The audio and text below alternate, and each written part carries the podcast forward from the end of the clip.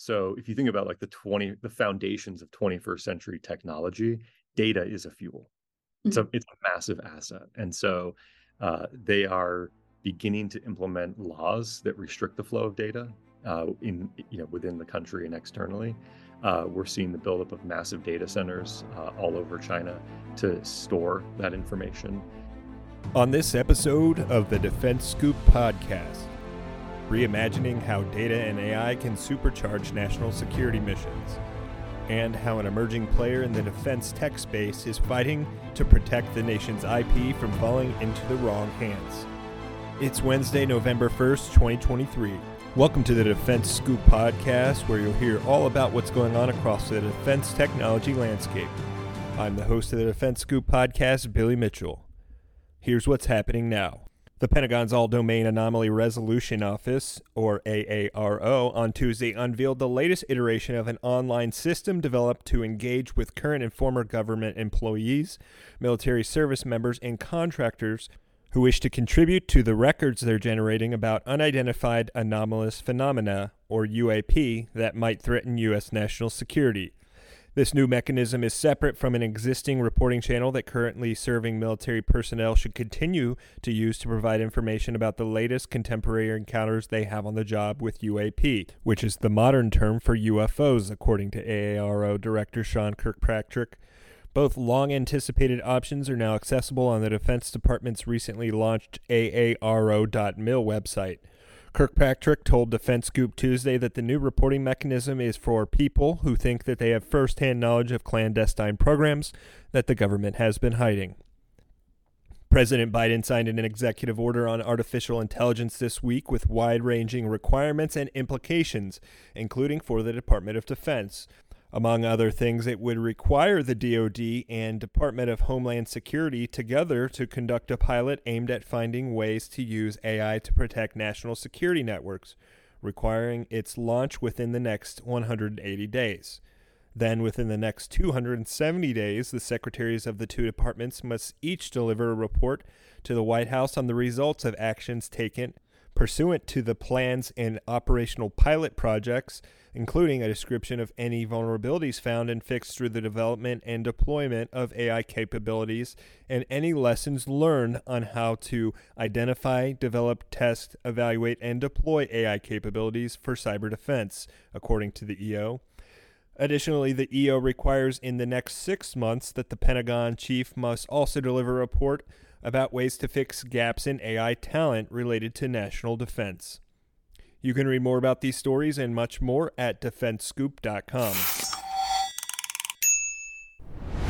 In this next segment, I'll send it over to my colleague Brandi Vincent, who's joined by Greg Levesque, CEO and co founder of Strider Technologies, a firm dedicated to revolutionizing the way companies, universities, research institutions, and government agencies protect their innovation and compete in a new era of global strategic competition.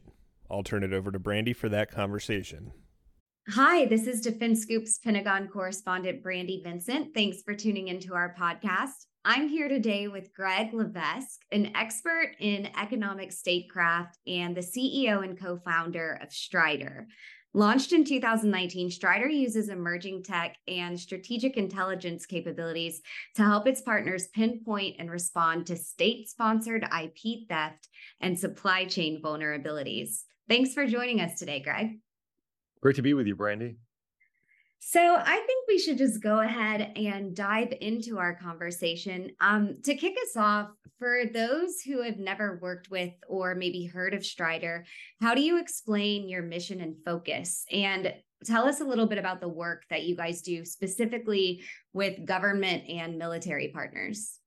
Yeah, so Strider was founded in in 2019, um, really with a clear cut uh, mission to protect the ideals and innovations of the free world as we define it. Um, and so, what we're doing is we're combining uh, a really unique opportunity in the open source domain uh, with a rapid increase in open source data available on online and generative AI to uh, reimagine the way that data and software can interact to provide a whole suite of uh, solutions to corporate and government stakeholders. So much of our work is, as you noted, uh, is focused on protecting companies from state sponsored IP theft, uh, supply chain risk, uh, and talent recruitment.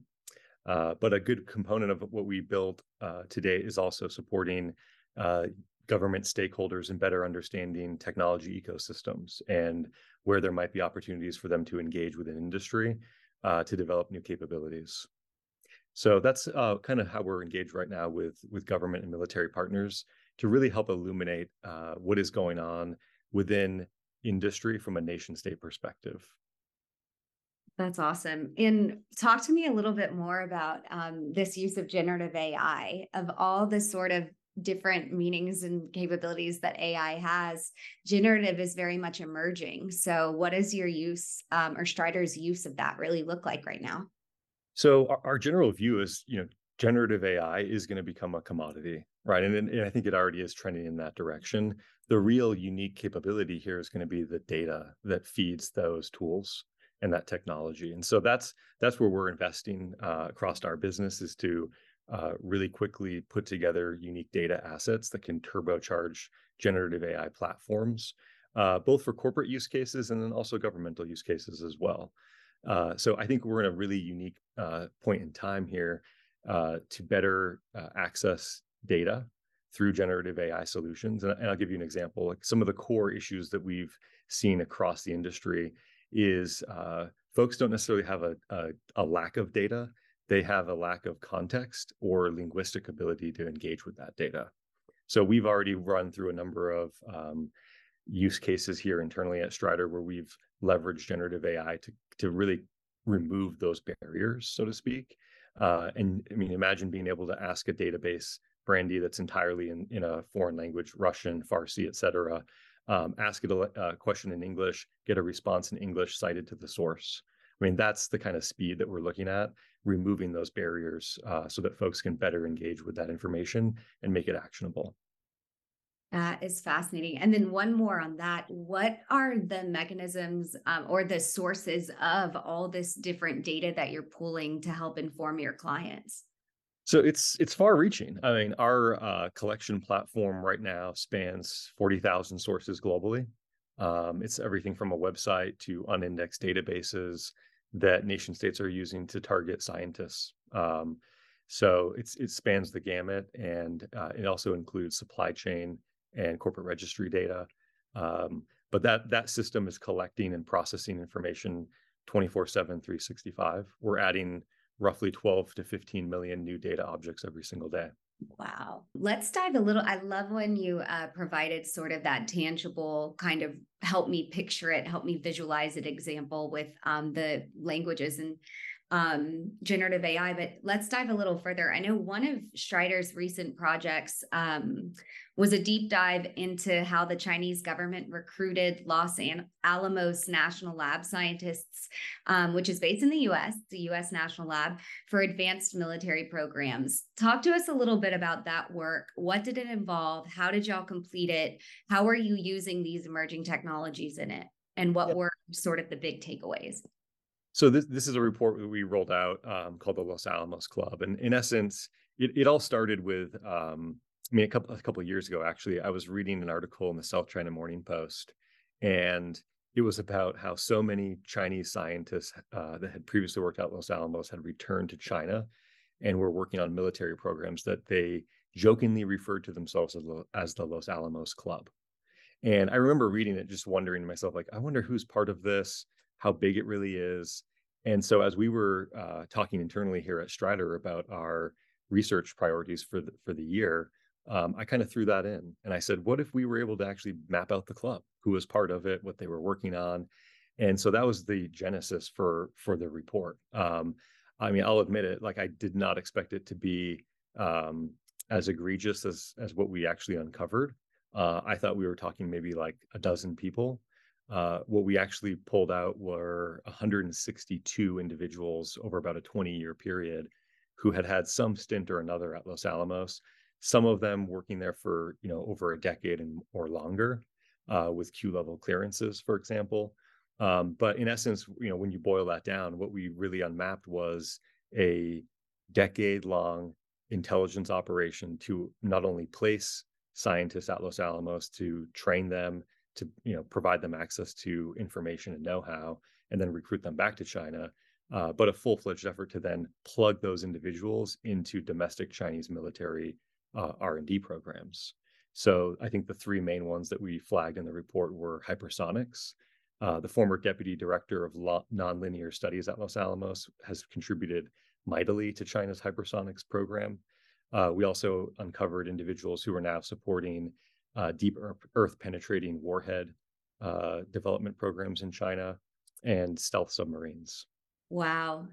There, there's a lot there, and some of those are among, uh, I feel like, the most emerging and advanced and kind of going to be game changing in the future technologies. So that sort of suggests then that some of those alum were informing China's making of that, right? Yeah, I think so, and and I think there's uh, sufficient evidence to to hit that home as well. I mean, one example we provided in in the study was um, a visiting uh, you know postdoctorate uh, student who was working for an individual uh, on deep earth penetrating warheads uh, research. So this this individual was at Los Alamos for I think two years, but uh, immediately upon returning to China, he then began to file patents right and so that to us was a, a, pretty good indicator that much of the work he was doing in collaboration with um, uh, his team at los alamos was then making its way uh, to china where they were patenting it for military use. And all of this is sort of happening against a bigger backdrop that I really wanted to talk to you about Strider's work in the context of um, I saw recently US and other leaders um, of the Five Eyes military alliance had warned on 60 Minutes. They said one of the things, quote, technology secrets that are about to change the world in AI, biology, and computing are falling into the wrong hands, stolen in a global espionage campaign by China. So, what are sort of the broader implications that Strider and and your colleagues are seeing that go with that warning um, because it seems like that's sort of part of right where you guys sit and what you're watching right? Yeah i think i think we're we have a unique vantage point for sure. Um, you know our customers span the global fortune 500 uh, includes more than half of the fortune 50 so i think we have a we have a pretty good insight into what's going on um, within within these strategic and emerging technology domains. And you know look i think um, as you know was said by uh, FBI Director Christopher Wray and others, this is not necessarily new. Uh, China has been targeting and stealing IP for for quite some time, uh, but I think I think it's fundamentally changed from a cost benefit analysis. Um, the impact it's having on companies today is different than it was 10, 15 years ago. China is rapidly innovating uh, IP that it has stolen to, in essence, erode uh, US policy tools like export controls, uh, for example, or sanctions. And, you know, I think another really important point to make home for uh, those listening in here is, you know, it's easy to look at this as like one off uh, instances of theft, right? A technology here is stolen, a technology there. But let's look at the bigger context here. China, Chinese leaders view this as an opportunity for them to uh, leapfrog the United States and the West more broadly. So they fundamentally view this next technological wave and revolution as their opportunity to become a global superpower. Um, that's the part here that I think is is really the take home point because that is what underpins their resourcing of this operation globally, and it truly is an operation.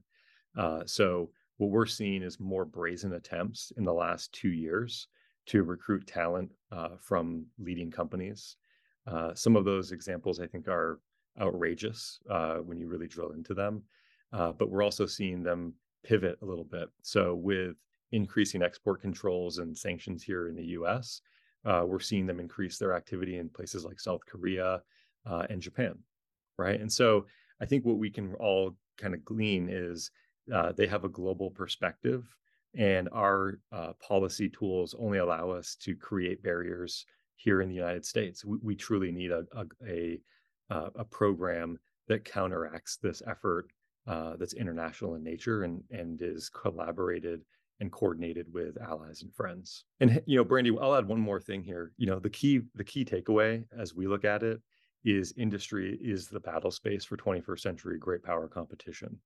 And I think you know the 60 Minutes interview really hits home the fact that uh, the government is constrained in what it can do in a proactive manner. Uh, law enforcement often gets involved once an incident has already occurred, right?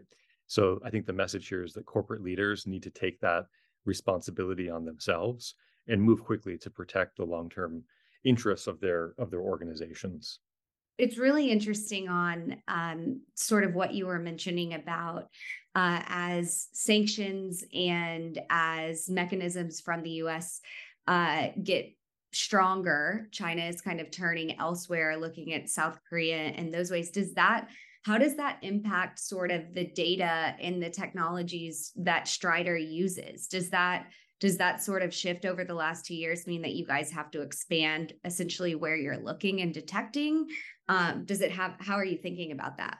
Yeah no it certainly does. So um, with that increase activity in places like japan south korea um, you know we're we already had uh, operations in those respective countries.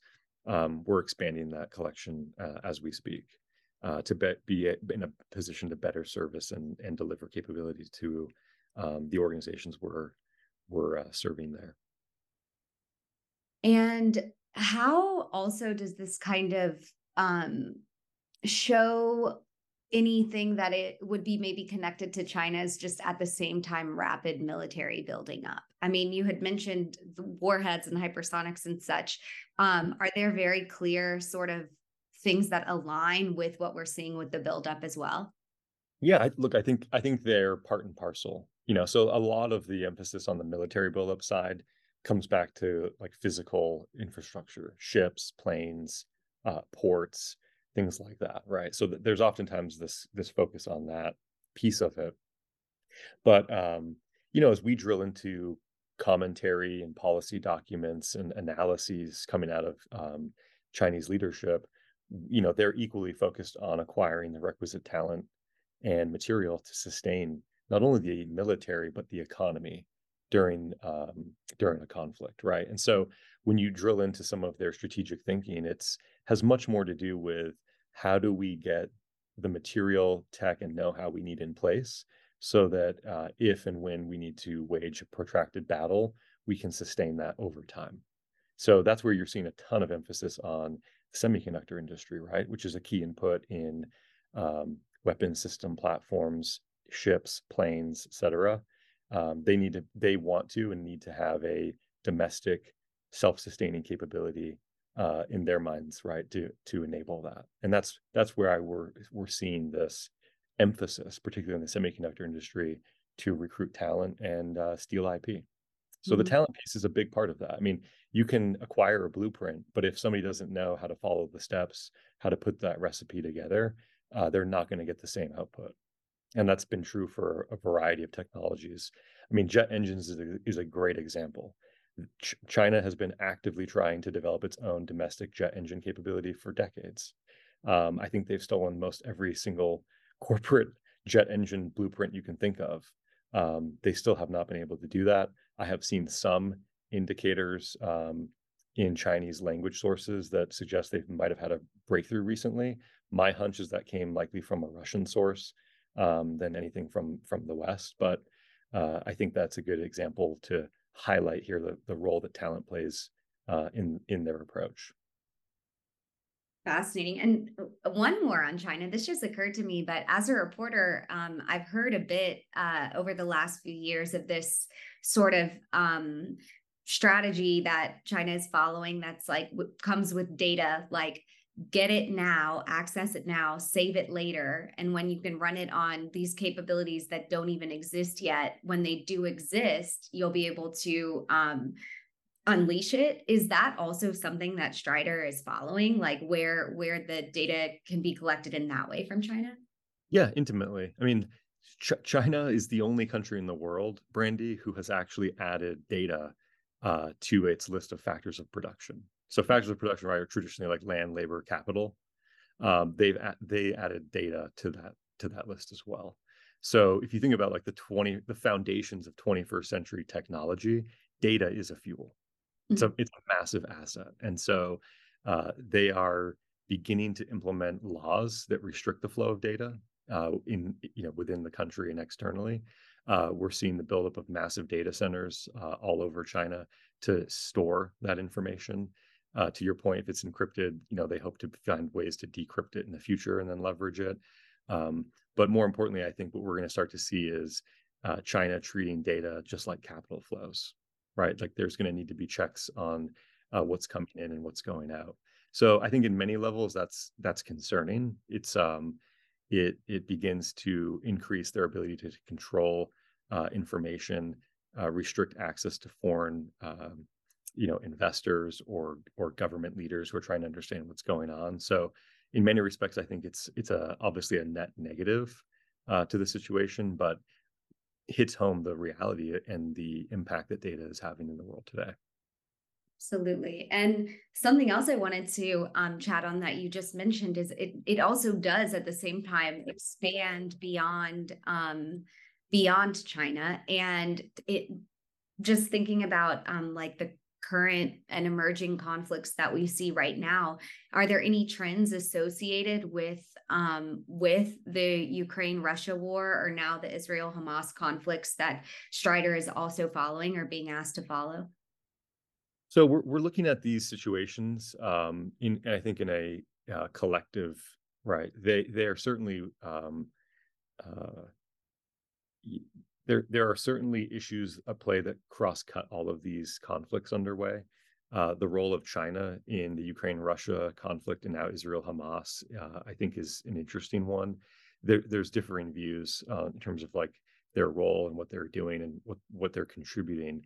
Um, but when when we look at the data, what we see is um, a China that's very much focused on leveraging these occurrences to maximize their diplomatic, uh, economic, and military positions. So, uh, you know, without without kind of getting into too much specificity, I, I think uh, the reaction that they're having uh, in both of these instances on the diplomatic front is indicative of their involvement um, and their their role in, uh, I think, uh, coordinating some of these activities. And from sort of um, your perch at Strider broadly, how how does the firm really sort of measure the impacts of its work and its findings, like these that we're talking about? Yeah, so I mean, look, as a startup, I mean, we measure ourselves um, not dissimilarly to other startups, right? In terms of like how we're growing, uh, the impact that we're having. But more importantly, you know, one of the ways that uh, I assess it is what are we what are we contributing to our customers that's transforming their security operations and more importantly moving them from a proactive posture from a reactive position so if, if you really think about security operations um, and even what you know christopher Wray and the five eye um, leaders said on 60 minutes we're inherently reacting right? I mean, China's targeting companies, and and then the FBI gets involved when there's theft. Um, there is a lot of work that can be done in advance of an incident occurring. That is where we're really measuring our impact, right? What is the kind of data that we're pulling? Is it correlating with insider activity that was previously unknown? Is it blocking attempts to recruit or solicit information from organizations and their talent? Are we helping customers illuminate where in their supply chain uh, there are nation states that are um, you know, not good for their business operations, to put it bluntly, right? Like that is where we're illuminating, I think, a, a whole world that folks knew was there, uh, but didn't really know how to grasp. And so, you know, I, I think there was a, as we've gone and built out this business over the last five years, what I can say is, A, companies do care about the nation states that are targeting them and their people. They want to develop programs and policies that protect their talent and their IP because it's not just about their commercial value, but it's about the long-term uh, success of their of their organizations, right? And I think that's really where we measure our success. Are we helping to protect the free world and the innovations that we're developing? I think the two go hand in hand. Thank you so much for that. And that get, got me to something else I wanted to uh, discuss with you. I I had only seen a little bit, but can you talk about what Strider's inception was? Like, did you and um, your brother, who I believe leads this company um, with you and, and another colleague, did you guys have like an aha moment? What What are Strider's roots? Yeah, so uh, so the origin story of Strider is, I think, uh, it's it's it's a fascinating one. I mean, so I was working in DC at the time, uh, supporting a number of U.S. government uh, projects um, that included uh, the U.S. Trade Reps 301 investigation in 2017. Uh, it also included doing some work with the Department of Defense to map out supply chains, right, and under, better understand where adversaries existed within uh, critical technology domains. Uh, at that time, too, my twin brother Eric was in the Middle East um, and working for the Oman Sovereign Wealth Fund, where he was leading out tech investment. Uh, and what we what we realized was much of the activity that I was seeing within that uh, that research pro- program was actually materializing in his world in the Middle East.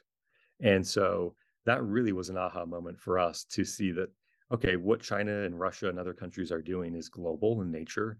They're focused on uh, corporations, they're focused on technologies, uh, and they're mobilizing their government apparatuses to engage in those domains. So it created a real unique asymmetry because investors and companies on the other side of that table were v- very much viewing these as as commercial transactions right and i think that was the moment where we realized look if this is happening in oman it's happening everywhere. And so therefore it must be a system. Mm. and so we went about to begin mapping that system. How does it operate? How can how does it materialize in the real world? What are the indicators that we can pick up in open source that tell us there's an activity going on here that's being directed or coordinated by russia iran china? And so as we began to build that out uh, and test it in the market we found that the data that we had the methodology we we implemented and the way it was delivered to our customers was yielding some very high impact results. And you know, frankly, after after doing this for over a decade manually, what we also um, were humbled by was the true scope and scale of uh, of this activity and the costs it was having on corporations and research institutions around the world. So that's been, um, on one hand, a humbling experience. On the other, it's extremely motivating to be in a position to uh, actively help push back on this and protect organizations from from this uh, from this threat. Absolutely. And is there anything that you guys are working on now um, or in the near term uh, that we could look forward to that you could share? Yeah, so um, a couple of things. We, we, spent quite a bit of time looking at the Arctic and uh, the role that that countries like China and Russia are are increasingly playing there. So I would expect some some other uh, data and reporting to come out on that here in the near future. Um, the other thing that we're doing is looking for more ways to engage um, in other areas to support this discussion. So we're rolling out a new initiative called Strider Impact. This is an opportunity for us to uh, create a bridge and collaborate with think tanks, research institutions, universities who are working on uh, exploring how China, Russia, other nation states are competing in the 21st century. So we've uh, we've developed initial relationships here in Utah with Utah State University um, and the Center for Anticipatory Intelligence. We're also working with Florida International University uh, as they map out uh, Chinese activities in Latin America. And so those are two just immediate uh, ways that we're we're looking to give back, right? Use our data it's at no cost to these organizations. We plug into their systems and and help them really like turbocharge those research efforts uh, with some pretty unique data assets. So we're excited about it. We're looking for more folks to engage um, and really just continue to build out this community. Nice. Well, certainly um, keep me informed both on both of those uh, efforts going forward. Um, I'm excited to see the work that you do there. Thank you so much for your time on the podcast with us today. Uh, and we'll be in touch soon, okay? Yeah, thank you so much, Brandi. You can learn more about protecting the nation's innovation at defensescoop.com. The Defense Scoop podcast is available on all podcast platforms. If you've already rated the podcast on your platform of choice, thanks so much. High ratings and good reviews of the show help more people to find it. The Defense Scoop podcast is a production of the Scoop News Group in Washington, D.C. Adam Butler and Carlin Fisher help put the show together, and the entire Scoop News Group team contributes.